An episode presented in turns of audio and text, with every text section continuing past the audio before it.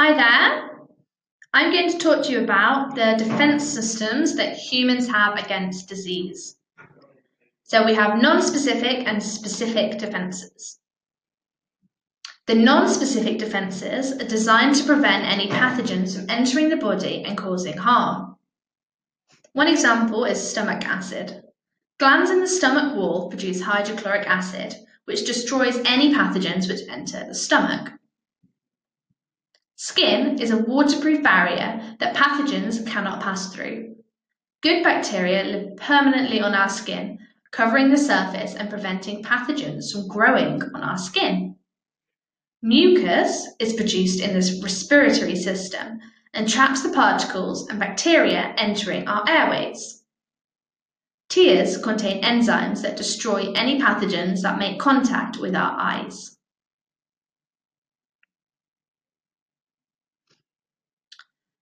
If a pathogen passes the non-specific defences, the immune system is activated. The immune system is made up of different white blood cells which have different functions.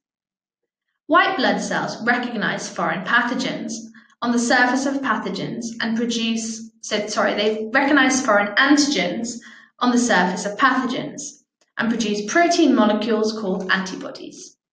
Antibodies are specific to particular pathogens. Some bacteria produce toxins that can damage cells and tissues.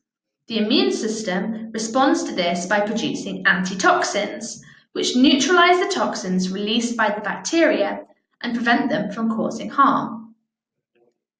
A white blood cell can find a pathogen and engulf it by changing its shape. This is called phagocytosis. And the white blood cell ingests and digests the pathogen and destroys it. So to recap, the non-specific defences are stomach acid, tears, mucus and the skin, and the specific defences are the immune system. If this episode has got you in the mood for more revision, or you just realised how close your exams are, then just head over to senecalearning.com where you can revise all of your GCSE subjects absolutely free. If you're on Apple Podcasts or Anchor, you'll find the link in the bio. If not, just type in senecalearning.com and you'll find us.